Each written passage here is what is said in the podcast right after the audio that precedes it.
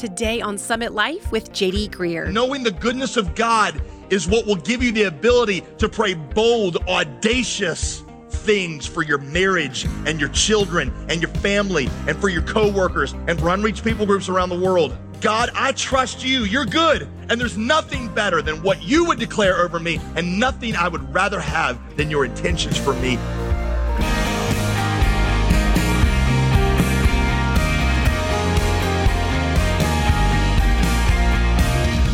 Welcome to Summit Life with JD Greear. As always, I'm your host, Molly Vidovich.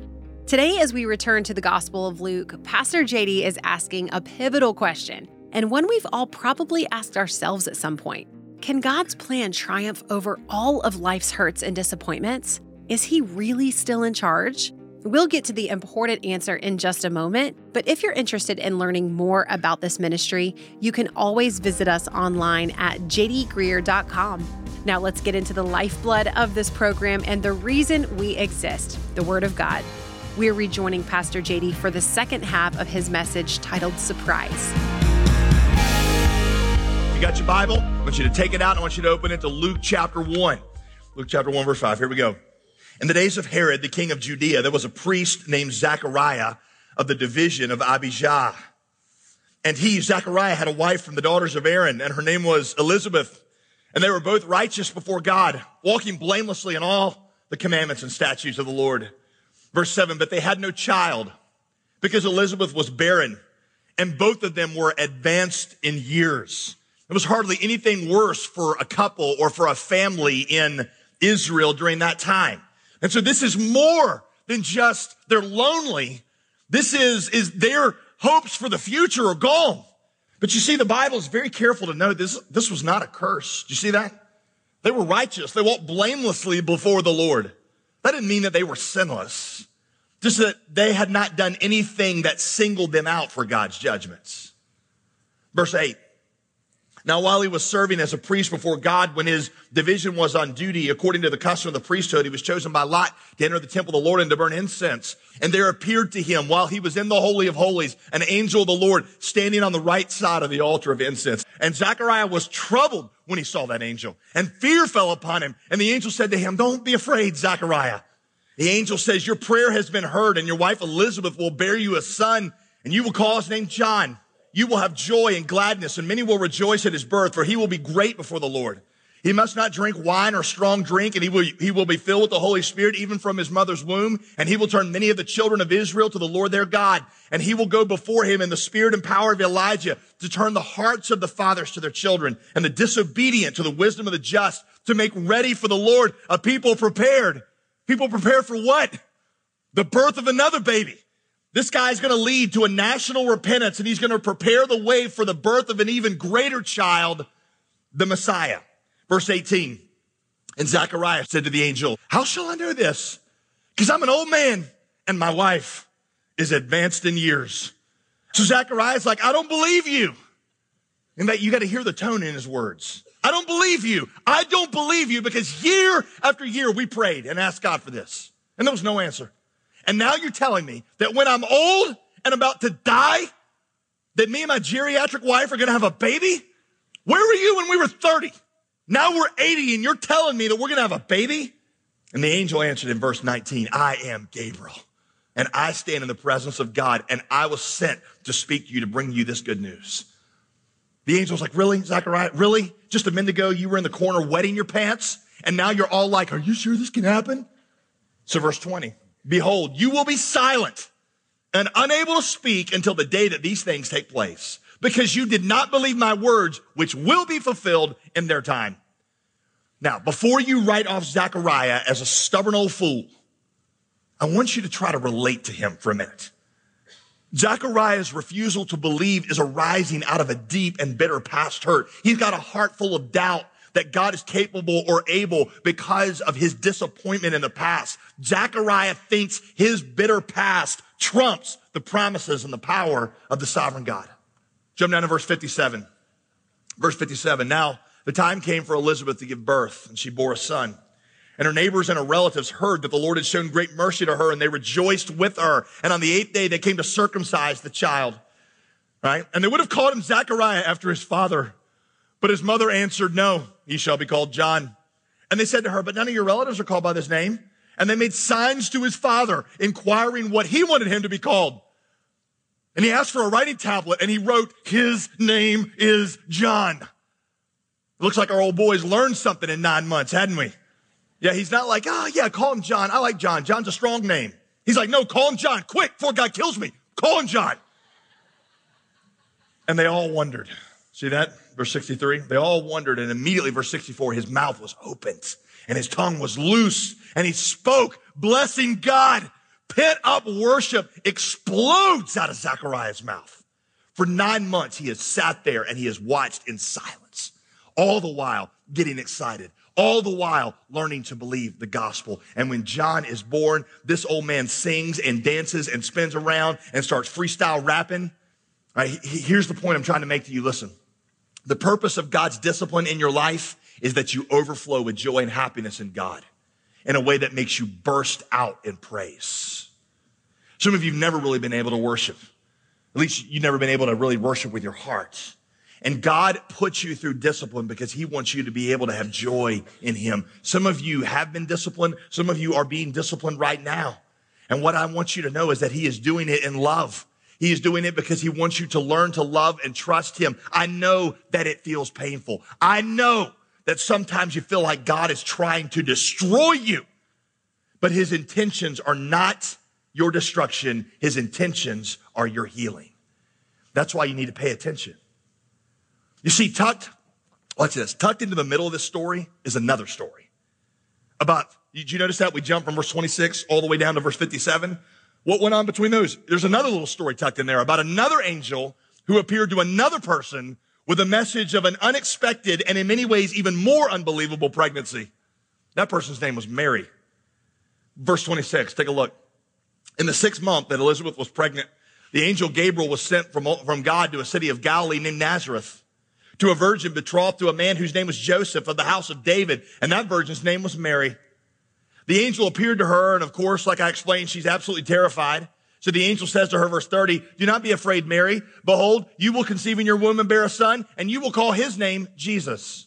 He will be great and will be called the son of the most high. And the Lord God will give to him the throne of his father David and of his kingdom. There will be no end. Verse 34. Now watch this. And Mary says back to the angel, well, how will this be? Since I'm a virgin. I, I know how this works. I don't have a husband. I've never had sex. I know that you can't get pregnant without one of those things. This sounds a lot like Zachariah's question, doesn't it? The words are the same, but the heart behind them is totally different. Zachariah's question was asked in scorn and disbelief. Mary's question was asked in wonder and amazement. Verse 35, and so the angel answered her, the Holy Spirit will come upon you, the power of the Most High will overshadow you. Therefore, the child born to you will be called holy, the Son of God. And behold, your relative Elizabeth in her old age. Seriously, can the Bible never bring this woman up without pointing to you, out to you how old she is? I mean, even now, Elizabeth in heaven is going, seriously? Every time I got to be the old chick? Every time? Elizabeth, the old chick, has also conceived a son, and this is the sixth month for her who is called barren. For nothing will be impossible with God. Nothing's impossible. No natural inability keeps you from fulfilling God's promises. No sin is too great that it puts you beyond the reach of God's grace. No mistake in your past disqualifies you from God's good plans for you in the future. Verse 38, and Mary said, Behold, I am the servant of the Lord. Let it be to me according to your word. Now there's a phrase to live by, isn't it? Let it be to me according to your word. Let it be to me according to your word. That, by the way, that's not a grit your teeth and surrender to Jesus kind of phrase. That is a dare I rearrange my life and dare I rearrange my outlook in light of God's promises to me? That's what that statement means. Do I really dare to rearrange my whole life and adjust my entire outlook in light of God's promises to me? What if you did that? What if you did that? What if you really believe Psalm 23, 6, that goodness and mercy followed you all the days of your life? What if you believed Isaiah 26, 2, that that God will keep in perfect peace him whose mind is stayed upon you? What if you believe Jeremiah 29, 11, that God knows the plans he has for you, plans to give you a future and a hope and a promise, not condemnation and judgment? What if you believe Romans 8, 1, that there is no condemnation toward those who are in Christ Jesus and that God's intentions for you now are only good, only blessing, only prosperity? In the way that he understands prosperity. Romans 8, 28, that all things are working together for good in your life to those who love God and are called according to his purpose. Ephesians 1, 9, that every single molecule in the universe he has under his sovereign control working for the plan that he has for you. What if you really believed that and rearranged your life around that and your entire outlook? Mary believed it. In fact, she says, bring that stuff on me, God.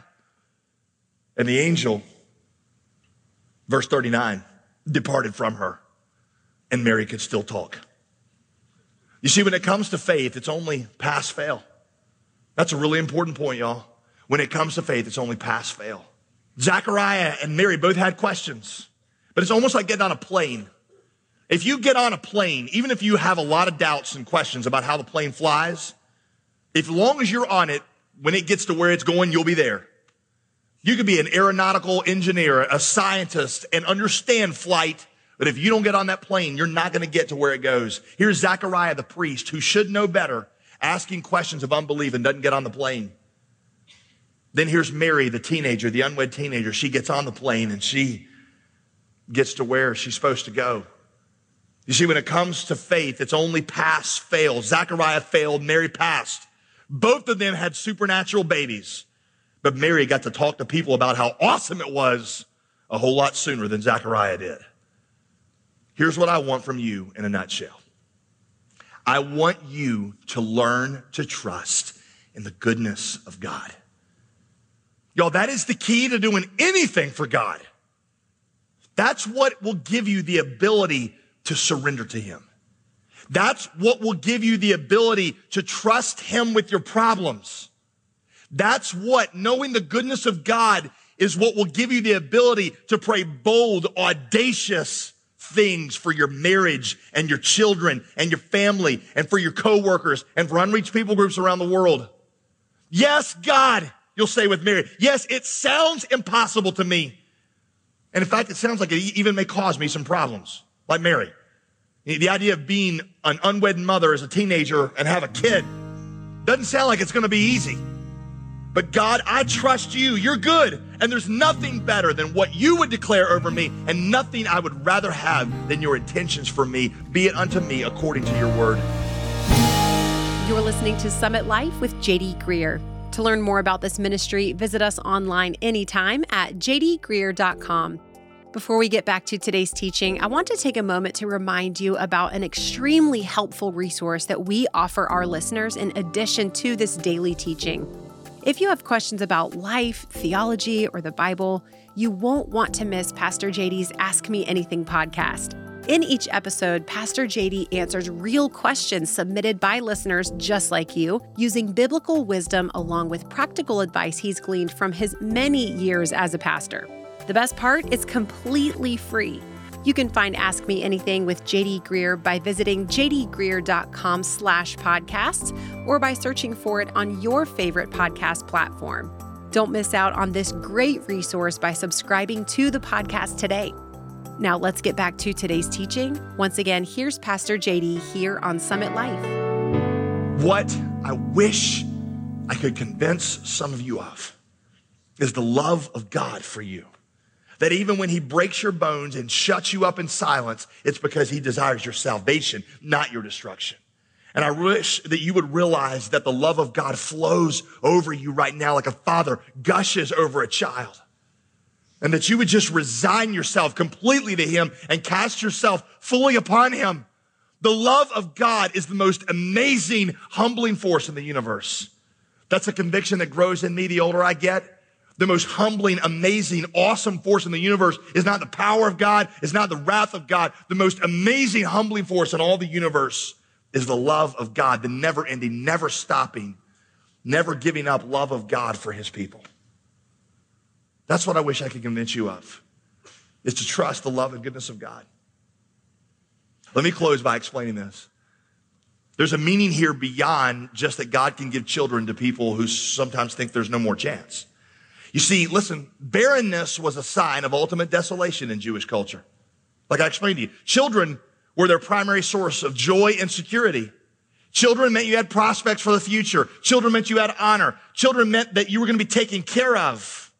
So when you didn't have children, it meant that you had been robbed of your primary source of joy and security. Your issue may not be children. It might be. But your issue may be something besides that. Maybe something else in life has let you down. Maybe your career hasn't turned out like you had hoped it would. Maybe you've never gotten the success you thought you deserved. Maybe you're still single and you always thought that you would be married by this point. Or maybe you're married and you feel like your marriage just let you down. You're like, God, how come? I mean, I'm doing everything I, I thought I was supposed to be doing. I mean, I'm trying to be the, the spouse that I'm supposed to be. How come my wife, how come my husband doesn't get it? Why is my marriage like this? What did I do wrong? Maybe you're sick, chronically sick, and you just can't get healthy.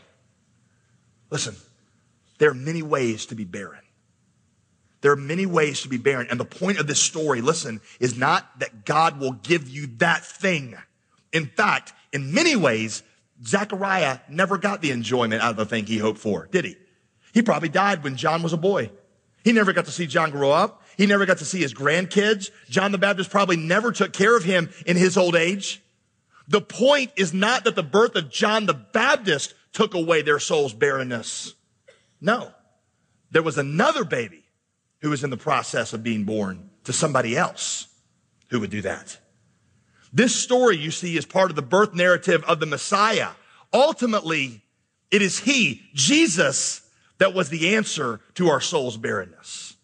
You see, the reasons our hearts are not happy are not because we don't have children or romance or money or success. It's because we're separated from God. Jesus' primary mission was to restore us to God. And that's what takes away our real barrenness. The Messiah that was to be born to Mary would take away our sin and our condemnation by dying for it in our place and removing our separation from God. He would make it so that we could know God again.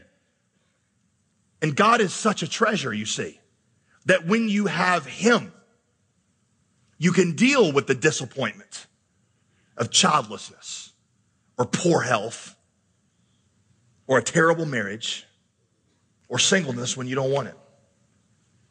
Now, it's not that he doesn't also often give good gifts like children or success or marriage, just that the best gifts that he gives, the ones that really take away sadness and despair and fill your life with true joy and real security, is not any of those things. The best gift is God himself. The best gifts of God are not BMWs or houses or even marriage or children. The best gifts is God himself, his presence. So don't confuse God's lesser gifts with his ultimate ones. Sometimes God gives you a kiss, as maybe a metaphor I'll use, a token of his favor. I mean, I look at my life and I look at my marriage and I look at my children and I look at the blessings that God has poured out on me and I recognize those as the goodness of God to me, but they're just signs of his favor. The real gift, the ultimate blessing and the final proof and the ultimate answer to my barrenness was the gift of himself purchased for me by Christ. So enjoy the signs of God's gift. Ask for them, but find your refuge in God himself. I've heard it said like this. Listen, all of us eventually face some disappointment in life. We all do. And when that happens, we'll do one of four things. I get these from Tim Keller. Listen to this. Number one, first thing we'll do, blame the thing itself. We'll focus our attention on that thing and we'll start to blame it. It let you down, so you, leave, you need something else. So your boyfriend breaks your heart, lets you down. What do you do? You trade him in for a new one. And he says some kind of nonsense about, oh, baby, you and I are special. We're going to make it forever. We're soulmates cut out of the same cloth in the universe. He's lying. He probably knows he's lying, but he's definitely lying. You turn to another version of the same thing to answer your soul's barrenness, it lets you down too. Some of you are in marriages right now and, and, and it wasn't working out for you, so you got into a new marriage thinking that would take care of it. And it doesn't. Some of you gave up on the idea of marriage altogether. You, you may have stayed in your marriage, but you just kind of emotionally turned yourself off. And some of you men buried yourself in your work because you thought, man, if I could just be successful, then my soul wouldn't feel so barren. Life disappoints you, so you make an idol out of your family. Right? So you become obsessive and possessive and always complaining that your children are letting you down. Because you're blaming all these things in life, and now you're going to turn to your, your kids. Your job is frustrating you, so you turn to the refuge of alcohol, drugs, pornography. You blame the thing itself and you find a new thing. Here's the second option you blame yourself. You think something's wrong with you. You hear those voices and you believe them. The problem is, I'm a loser. I'm a failure. That's why I'm miserable. People who live this way develop guilt complexes. They become depressed. They think something's wrong with me. I can't do anything right. I'm unlovable. That's your second option. Blame yourself. Third option, blame the world. Well, there's just no happiness in the world. Life is a tale told by idiots. There's no happiness. And so you become cynical. You get a job teaching at one of our local universities. and you get older, you just become a bitter old person. There's a lot of sad, bitter old people. You want to know why? Because they just went through the list. Everything let them down. Now in their old age, they're expecting their kids to do it, and their kids aren't doing it, so they're just mad because they don't have anything left. And they go to their grave in bitterness, having been disappointed by the whole world. Here's your fourth option realize that you were created for another world, for God. See, when you realize that, when you realize you were created for God, then the birth of a baby who would bear your sin and your judgment and the things that separated you from God and who had the ability to reconcile you to God becomes very, very relevant. People are always saying to me, like, I want my pastor to be relevant. I want him to say things that apply to my life. Like you want four tips on good communication in your marriage or three ways to get along with your dog or some kind of something. And as if this wasn't relevant. Because you're, listen, because your soul was created for God, there is nothing on earth more relevant to you than the birth of Jesus. And learning five steps to good communication will not do nearly as much for your deep soul needs as embracing the billion steps that he took to you when he came to earth as Christ and died for your sin. And so this Messiah's birth is not just a religious event in history. It is the answer to your whole life struggle. It and it alone takes away your soul's barrenness. So this is how Luke begins. He starts with people who are barren. And he says the birth of Messiah is going to be the answer to that barrenness. Do you know him? Do you know him? Has your soul found its refuge in him? It may be summer, but guess what? This week, we are skipping ahead a bit and celebrating Christmas and the birth of Jesus here on Summit Life with JD Greear. We're so glad that you joined us today. So, JD, in this new series, we are studying the book of Luke, and Luke offers a unique perspective on the life and ministry of Jesus, different than the other gospel writers, right? Well, you know, the most unique gospel with the most unique material is probably John. Okay. But I would say after that, it's Luke because Luke is actually the longest gospel of the four of them. 60% of the material in the gospel of Luke is unique. Gotcha. Um, and that we just wouldn't know about if Luke hadn't taken time to, to write it down for us. It, Luke has in his mind, because of his, his background, he has in his mind some of the Greek and Roman um, intellectuals, and he's trying to answer questions that they have, which means that it's really helpful, I think, for us in, in our context. And one of the things he focuses on is on Jesus' dependence on the Heavenly Father and the power power that is available to the church in the Spirit when they depend on the Father the way that Jesus did. To go along with this series on Luke, we've, we've produced these 20 Bible studies that will take you deeper in the Gospel of Luke you know, just when I'm I'm preaching, as much as I love getting into the into into the weeds, so to speak, the good stuff of the, of the scriptures, there's a lot of stuff I have to leave on the on the cutting room floor. Through these Bible studies, you're able to press in on some of those things, and not only that, you're able to hear directly from the Holy Spirit as He speaks to you through His Word. So I would say that if you're enjoying these messages, get these Bible studies to go along with them because it'll take you a lot deeper. We'd love to get you a copy of this set of 20 devotionals. As you work through the content, we pray that it'll encourage you to align your life around the gospel message. Get a hold of Kingdom Come 20 devotions from Luke when you donate today to support this ministry. Call 866 335 5220. That's 866 335 5220. Or you can give online at jdgreear.com. I'm Molly Vidovich, inviting you to join us again tomorrow when Pastor JD discusses the inauguration of the King. You won't want to miss Wednesday here on Summit Life with JD Greear. Today's program was produced and sponsored by JD Greear Ministries.